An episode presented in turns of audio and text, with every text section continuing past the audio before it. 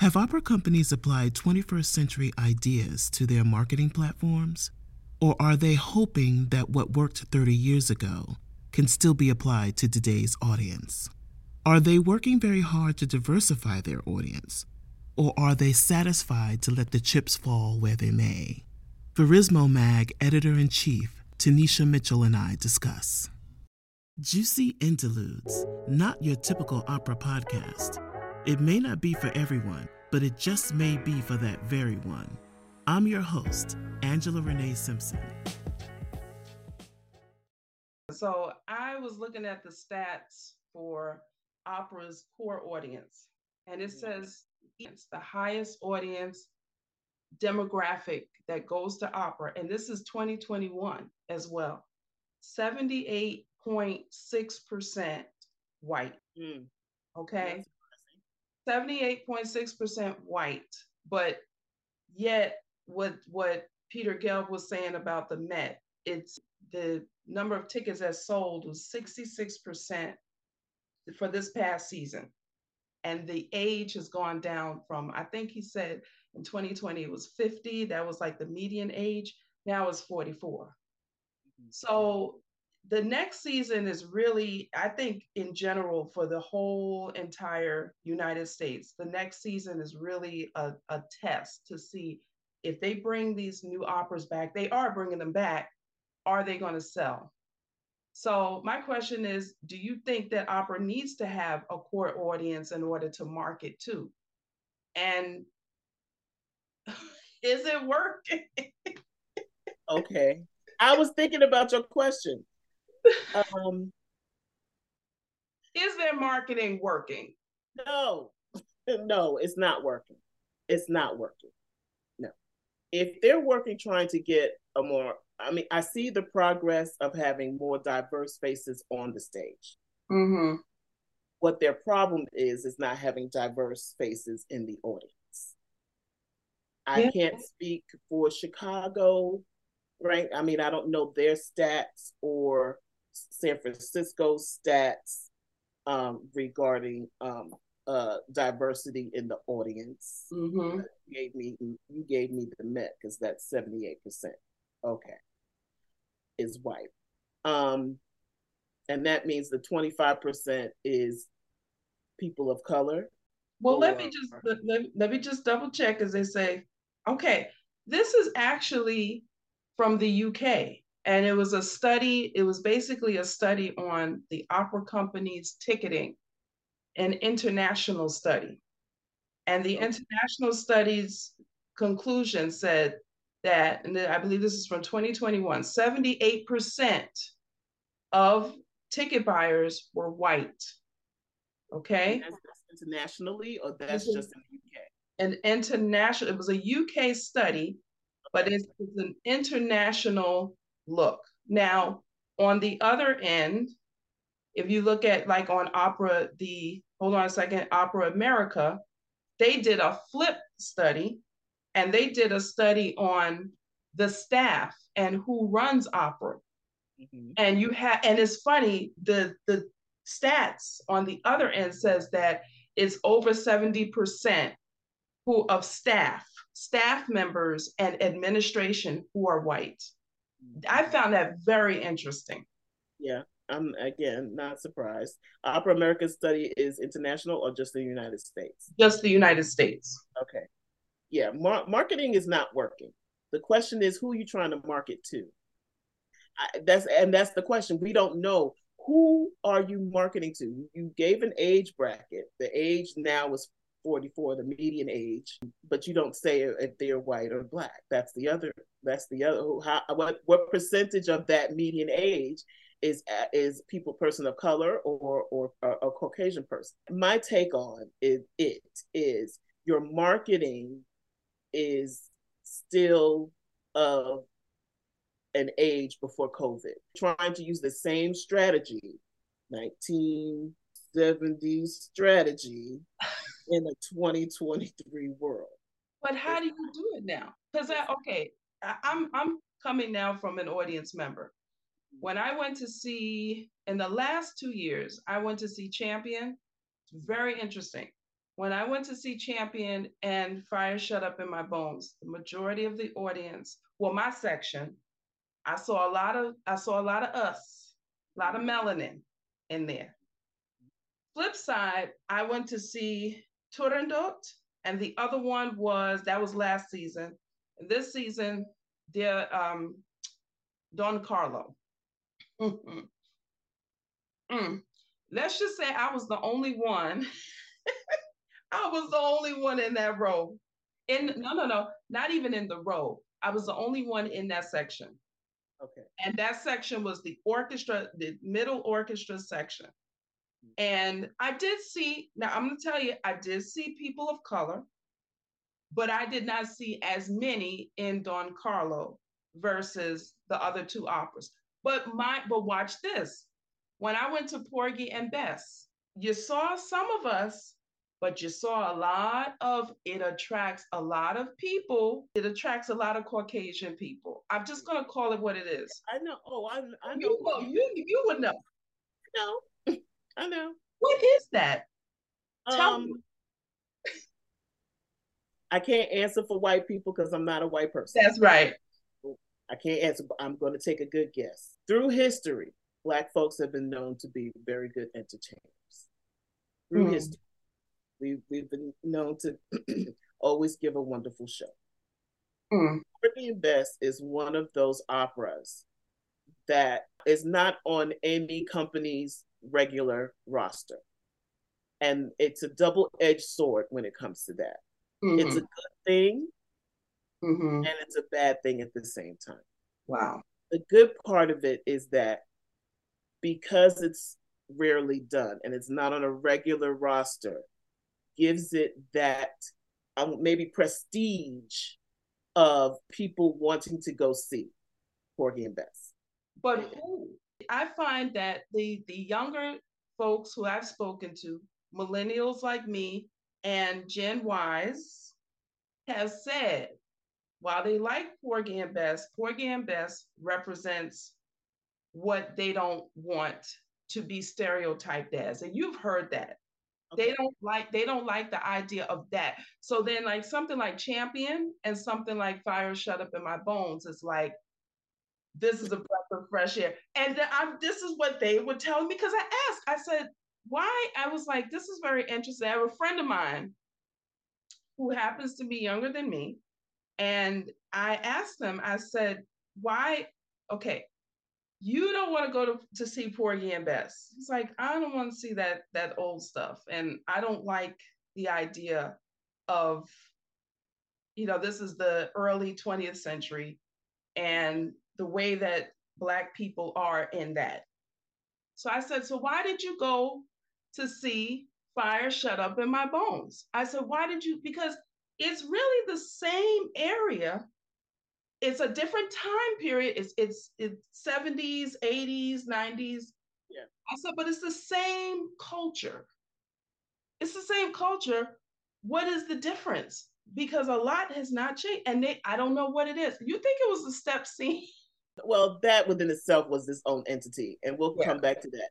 I think uh, being a, as a performer in Porgy and Bess many, many, many times and seeing them uh, out in the audience, me personally seeing a person that looks like me out in the audience gave me much, much, much, much, much joy, much joy, mm-hmm. because it gives um, it gives uh, uh, uh, someone who's never been to the opera.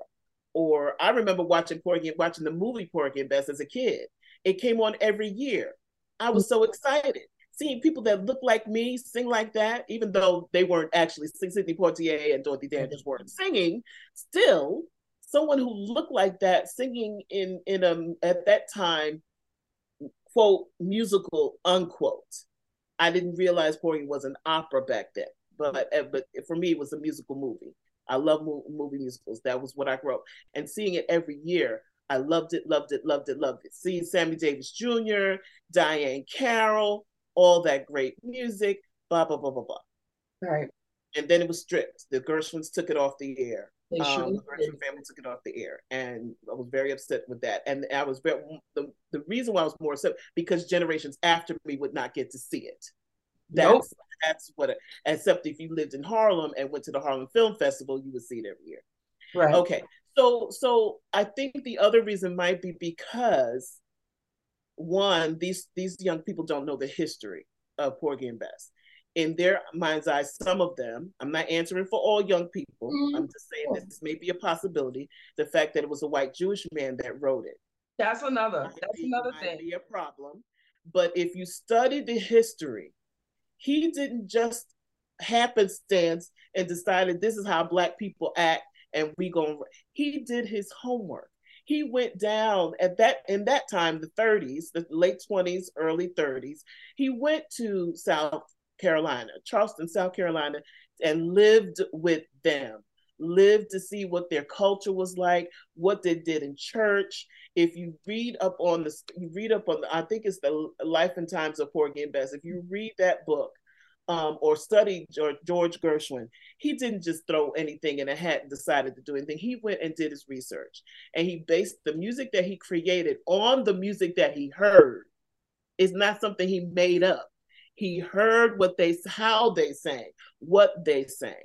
And because of that culture at that time, they spoke Gullah, which they still speak today. They still speak it they today. Still speak it on the island today. But Those it's people who are native. So don't I, I, I when you put something in a box because you think it's old and you think because look, there was racism in it, there was drug use in it, um, I didn't. I'm sorry, I didn't see Fire Shut Up in My Bones yet. I got it on my DVR to watch, but I am sure there's racism in it. I'm sure there's drug use in it. I think maybe even a little, a little. Um, I could be wrong. Correct me if I'm wrong, Tanisha. Little prostitution going on in there. Am I wrong? Not to that extent yes, explicit things. Explicit things, right? I'm going on. Now yeah. they didn't have sexually explicit things, but every in Porgy and Bess, but it's innuendo. Yes, it's, you know, this this kind of thing, and read, and also Porgy is best on based on a book. Read the book. If you read the book, you may understand who these people are. So, so I would say, don't judge a book by what you think you see. Mm-hmm. Do your research. Now, as far as the marketing, with these opera companies. I think I'm going to say, I've said this to you before. I think it was very smart of them to put the scene of the step show on Instagram. Oh, that absolutely. Was genius. Absolutely. That was genius. That made every, that was a hoopla. It was a hoopla on both sides. People didn't like it and people loved it. So that's what made those ticket sales come. And those people jump in and, and come and see it. A lot of the white folks too. But the real test is you had that, it happened, they brought it out. They made that opera open the season before because of the George Floyd stuff, all of that happening. So, of course, it was Terence Blanchard's time. Absolutely. Exactly. And exactly. and, and me, not negating that at all either. Not negating that. Me being someone who went to an HBCU. Mm-hmm. So looking at the step, it was it was amazing. It was great.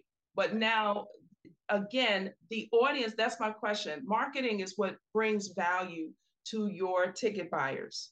So the audience that will go to see that step show, let's just call it what it is. They want they want to see the spectacle of that. Right. Is that the same audience that you can attract to go see the spectacle of um, the coronation of Turandot before she enters? No, because they didn't That's market it. it that way. So, okay, so this is the thing. If you want to have an butts in the seats, reach out to your core audience. I found out that they had some kind of performance situation at the Guggenheim. You're not going to find the audience that you want to fill the seats. If you want that same audience that came to see Fire to come and see Turandot, you have to go to where they are. And where they are is in their churches. They are in their churches. So if you want to, if you want to promote the opera, and there are many big, beautiful, large churches in Harlem, have one of the singers from Fire come and maybe either you can you can have some them sing during the service, or mm-hmm. you can have some kind of event after service mm-hmm. to have them sing a couple of songs, but have the the another person of color who's mm-hmm. who is singing in Turandot who is singing in La Boheme, who is singing in another more traditional Italian, French, German, whatever opera, have them perform also to let the audience know that we have this is what we have we're offering also. Yeah that, that's that's the annoying part that i i'm just i don't like. I don't like the fact that if it's a black opera oh they're up in harlem and i, I don't like that we're not a monolith so you're not a monolith but you're in new york city right your opera house is in new york city so you want to everybody knows everybody in Harlem just if you walk down the street and ask somebody who's Terence Blanchard is, they're gonna know who that is. But if you walk down the street and ask them if they know who Mozart is, they're gonna know who Mozart is. Some some may, some may, some may not. you ask them who uh, who are the you're in Harlem, you're talking about black culture. Mm-hmm. And you you mentioned, like you mentioned in a, in an episode before, who is an opera singer of color that is of note from right. today? Right. Okay. Who do you think they would say of color? Who the uh, in Harlem? Yeah. Need I say more? Crickets. They're not going to say, but but they're not giving that person. They're not giving that person exposure in their own in in in this space. Is what I'm saying. So you you want to you want them to come to see fire just as well as see and to see Turandot. You got to give them something. This is the issue that they, and again, it's not just the Met. I think it's around the country. You mentioned something about core audience. Opera's core audience is white. Yes. Yes. Older white people. Yes. That's opera's core mm-hmm. audience. Right.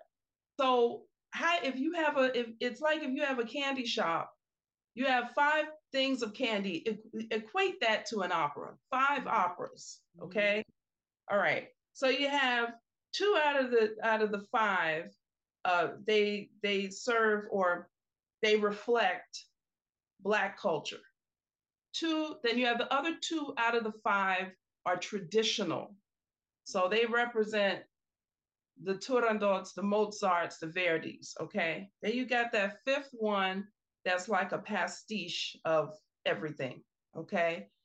Um, who are you going to attract? It's scattered. How do you do that? Can you have a successful opera company where you have a certain audience going to one opera and a certain audience going to another opera? That's that's the question.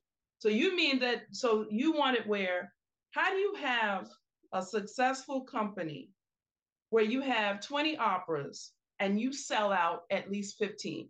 What does your marketing have to be like? That is the question in order to do that. Answer your question. In order to get those people who saw fire, you had tremendous, tremendous audience of African Americans or whomever people of color come see that production. Yes. In order to get them to see other productions, you have to let them know that you have other operas but you also have people of color in these operas. For instance, Latonia Moore was in Fire. Did anybody else know in their audience that she also sings Aida? You understand what I'm saying? In the program, I'm sure they did, but that program is not a medium. What kind of medium do you think would work? Because you need a medium. You right. need a media platform, something. Right. But what I'm saying is, is this: you have Fire in the same season and Aida in the same season. Okay, so ha- set up a concert. You have to take it to them. They're not going to come down to the Guggenheim. You got to take it to Abyssinian Baptist Church. You got to take it to Ephesus Seven Day Adventist Church. You have to connect with those people and and and let me t- you have to connect with them and give a recital a small concert or something to promote your operas to get to the or they're going to come they're going to come because it's people that look like them that are singing in these concerts singing classical music so you have latonia moore mm-hmm. and say will liverman they come and do a scene right from fire then they turn around and do a scene from aida you understand what I'm saying? Latonia was also she was also in Aida that same season. But you want them to know that there are other operas besides Fire. You want to promote that. So let the audience let them realize, oh, she's singing this and she sings she sings Italian. Oh my God. Aida, you know, everybody knows about Aida. Everybody knows about the musical. They know the storyline. They know who she is. She's a black Ethiopian princess. And right. if they don't know, you explain the scene. That's well, I think I want to see both of those. This young lady can sing. This young lady has a beautiful voice. I want to see her. So that's how you build the audience. You take if you get an audience that comes to one thing that doesn't norm and these people, half of them normally don't come to opera but you want them to attend more. You have got to reach out to them. You cannot do education, the education stuff, those are little children. Those are, you know, uh, uh, children who don't have the power to say, I want to go, mommy, I want to go see. You got to get the parents. You got to reach the people who are in that, in your median age, and also to let them know that you know, to come to the, they still have this stigma. Let them know how much the tickets are. We our tickets range from twenty five dollars or fifty dollars to two hundred. Twenty five dollars somebody can afford. Fifty dollars somebody can afford, and maybe there's somebody in the audience that can afford a two hundred dollar ticket that can come. I'm sure there are. There are plenty of black people who can afford a two hundred dollars. I'm not gonna say maybe. There are plenty of people who can afford a two hundred dollar ticket. But give them that information and let them know you don't have to come dressed up in the tuxedo and the evening gown to come to the Met, the opera. You can come as you the way you're dressed today.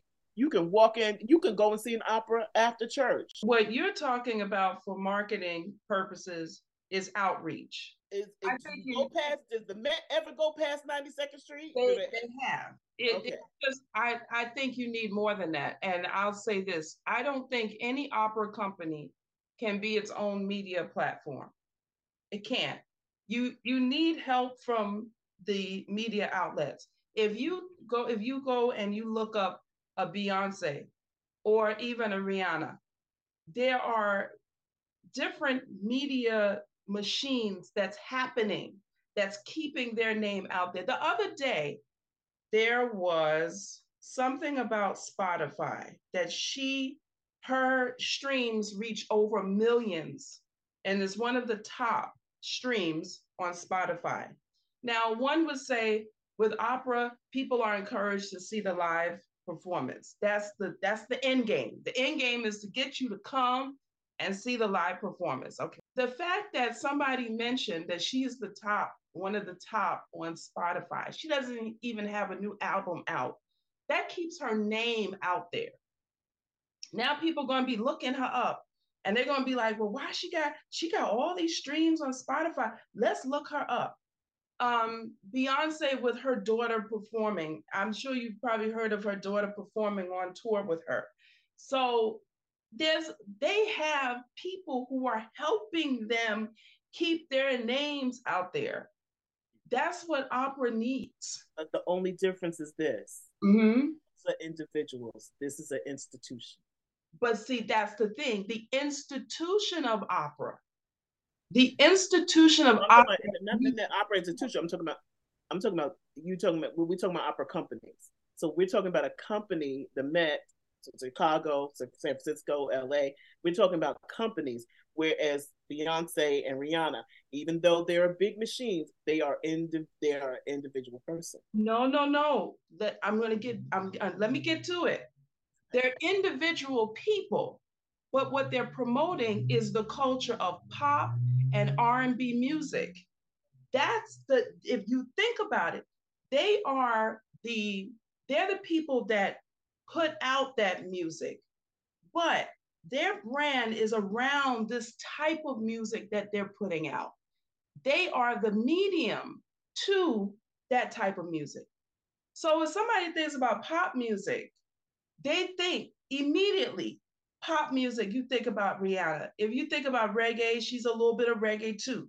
You're thinking about Bruno Mars. You're thinking about Dua Lipa. You're thinking about even Bad Bunny, and Bad Bunny is also Latin. That's a whole other thing. You're thinking of them as as the celebrity, but they are the mediums to that type of music. That's the thing that I'm talking about with opera. You got one. That's what I'm saying. The medium to opera is what we, what you're saying that you don't have to be.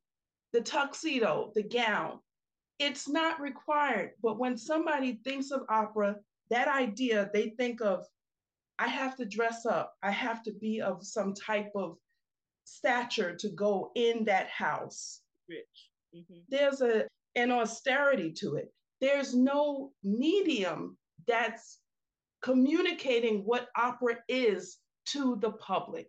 That's where I believe their marketing is I, I, going. get, I get what you're saying. That's what I'm saying. That's what don't, I'm saying. have, they don't have one. We don't have a star. There is no star. There are no stars. It, it's not even it, okay. I know what the star thing that we were talking about, and that's going that's coming up, but it's not even the star thing. It's the the the idea. What does opera represent? And and again, opera represents that core audience that I was talking about. Older people of a lighter hue. If you look at the statistic, it says it. So if that's your core audience, then how do you take a season? It, it's almost like it's it's a catch 22. You have this this menu, and this menu is you serve this community, but you serve this community, but you serve this, you serve that. It's scattered to me. So that's the thing. How do you take the the idea of opera and and change the the notion of opera? How do we do that? That's the big question. Your, I see your face. You're like, girl, yeah, that's what I'm saying. How do we do that? Because if you're marketing, who are you marketing to? You can't have a smorgasbord of everything. They're using this, but again, we go back to using the same marketing in this time. In the last two to three years, I've noticed a change in their social media, and they're having people following people throughout the day, the day of the life of the diva. I know what you think about that. And uh, you know, what's in their bag and Stage. I hate stage. It's look. you know, but they're trying, you know, that's that's their that's the opera company's oh, attempt Yeah. to connect the singer to the audience. Yeah. I'm not interested in what's in your bag. I'm interested in the bag. What bag are you carrying? Is that a Chanel? Is that a Christian Dior? Is that a you know the bag is it? I'm not interested in what's in it. I'm interested in the bag. I'm interested in how do you feel about a certain topic? You know, is it hard? Is it hard if if you're in the opera industry and you're a female and you're married and you have kids? Is it difficult? Is it is it a difficult thing? And how do you how do you manage it? Do you have you know? Do you bring your kids with you? How young are they? Or that uh, if they're older, do they stay home with dad? Not to get into personal, but you know, being married and in the business, and if you're both in the business, oh my gosh, you know, how how do you navigate? Uh, is that uh, navigatable? I'm not, and I'm not trying to get into anyone's personal business, but I'm trying to put out subjects there that other people can, the everyday person can relate to uh, you know, I'm gonna put. The, I've told you this story before. The thing that I always thought of, and I'm gonna put her name out there. I said, like, if Taylor Swift decided to date a hunk, a barra hunk, a guy who sings opera, and they're dating. If they, Yeah. she met him somewhere at a party or something, they decided to date. Let me, honey, let me tell you, opera will be on the map. All It these girls be. telling their parents, "I need tickets to see this opera." Taylor Swift's man is in this opera he's cute, blah blah blah. I want to see him. Taylor might be there. um, you know, you understand what I'm saying? I mean, I just use her as an example because Yeah. this brings this brings pop culture and opera together in some respects. You know how I think the root of this problem, this disconnect, is there's no media platform or a medium on a high level, meaning it reaches millions of people, that could translate what opera is to the general public. It can't just be a person, it's got to be a very powerful media entity, more than one. If Beyonce wears, I, I noticed on her tour, if she wears Louis V, Louis V has millions of followers. They're going to put Lord, Vogue. These are powerful entities. What happens with opera and these powerful media entities? They show up for like a, a flash, then you don't see them anymore. Good example is Pretty Yende during the coronation. Whoever was behind that, more power to you as far as on her team and helping her get her name out there. Now, the question is we are two months removed from the coronation. Coronation happened in May. What's going to happen now? Will it churn? Will that, you can't keep talking about the coronation forever, but what else will happen to keep? UK American culture is totally different. That's UK. And, and of course, we, the United States, everybody across the world watched the coronation. I felt I missed her. I didn't hear her. I'm, unfortunately, I missed it. I didn't see it. I thought they would replay it somewhere, but I couldn't find it.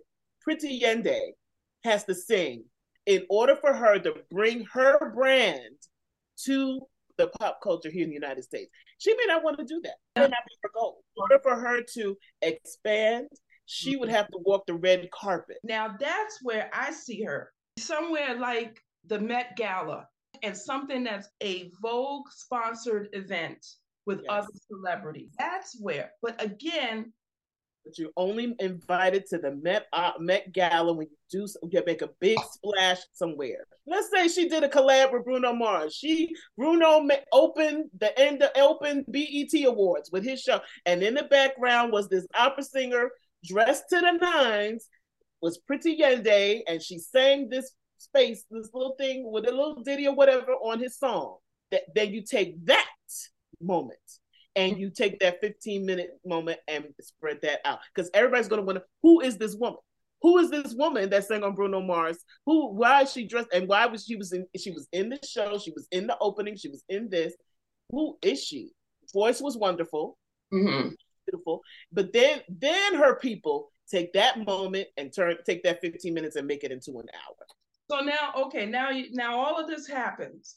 How does that go back to the institution of opera? Well, people get to know who she is. They want to know who this. I'm an opera singer. I've sung all over the world. Because people are going to look her up. They're going to Google her. They're going to Google her and they're going to see who she is, what she does, listen maybe to some clips and blah, blah, blah. Again, maybe she had on a beautiful Oscar de la Renta dress. Maybe she had on a beautiful Versace gown for this event thing that she did with Bruno Mars. Let's just, you know, she's walking the red carpet and then she's at the after party.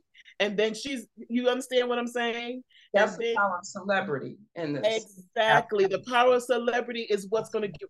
Think of it. Maria Callas was a, a celebrity. She was an opera singer, but she was a celebrity also.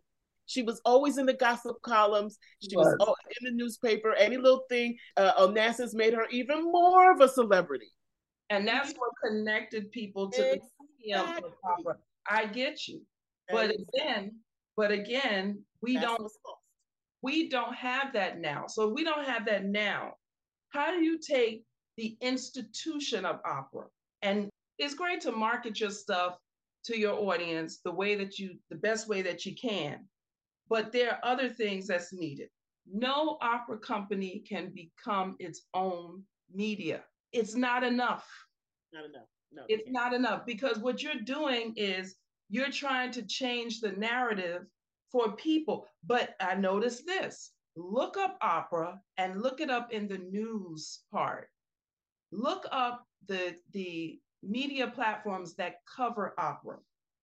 It's always geared to a certain audience that same, that core audience, if you look at Financial Times, Wall Street Journal, New York Times, look at the demographic of the people that read that stuff. It goes back to the core audience. What's what what's the only sponsor I can think of regarding opera is Rolex. That's it. The I see Rolex ad Rolex ads have opera singers wearing their watches in the ads, and uh, but not only opera singers wear Rolex, but those ads are only in Met programs, Town and Country. Yes. um, Architectural. I'm not even gonna say Vogue. I'm not even gonna say it's not. In, I don't even think they're. In I haven't seen it. Vogue. Architectural Digest. Maybe. I'm trying to think of some other ones that I like to look at, but Town and Country is a big one. Yeah. I can only, as as a, someone who's an audience member and uh, also a performer, I can only imagine what goes on, how they're marketing these operas are just not working. You should be creating your own platform before you even get to the opera company. Well, you you said it before that opera houses don't make stars. No, they don't. They don't make stars. So you they're, have they're there to promote their operas. That's what they're there for. They're promoting their operas. They're not going to promote the singers in their operas. They're trying, they are trying to get you to be interested in who the singer is. But there's a wall of austerity. There's this wall where your stuff is only getting to a certain demographic. It's going right back to that core audience. And you know what's funny? A lot of opera platforms on social media have over, I've seen like the top have over a hundred thousand followers on Instagram. Okay. There's one that has over a million, but yet there's still a disconnect. So if there's a disconnect, like you said before, you need to take your narrative in your hands. You need to create your own narrative. Personally, yes. I want to see I want to see you going to the movies. I want to see you talking about giving a review about the new Marvel movie that came out. I want to see you talking about uh, you bought your ticket to the Beyonce concert. I want to. That's what I as a as a as an everyday person. All that stuff backstage, yes, it's for people who don't know. For people who don't know, it's it's wonderful. I, I, I don't say get rid of that. That shouldn't be the only thing. This is Juicy Interludes, not your typical opera podcast with your host, Angela Renee Simpson. And remember, you don't have to listen to me, but you do have to listen to your audience.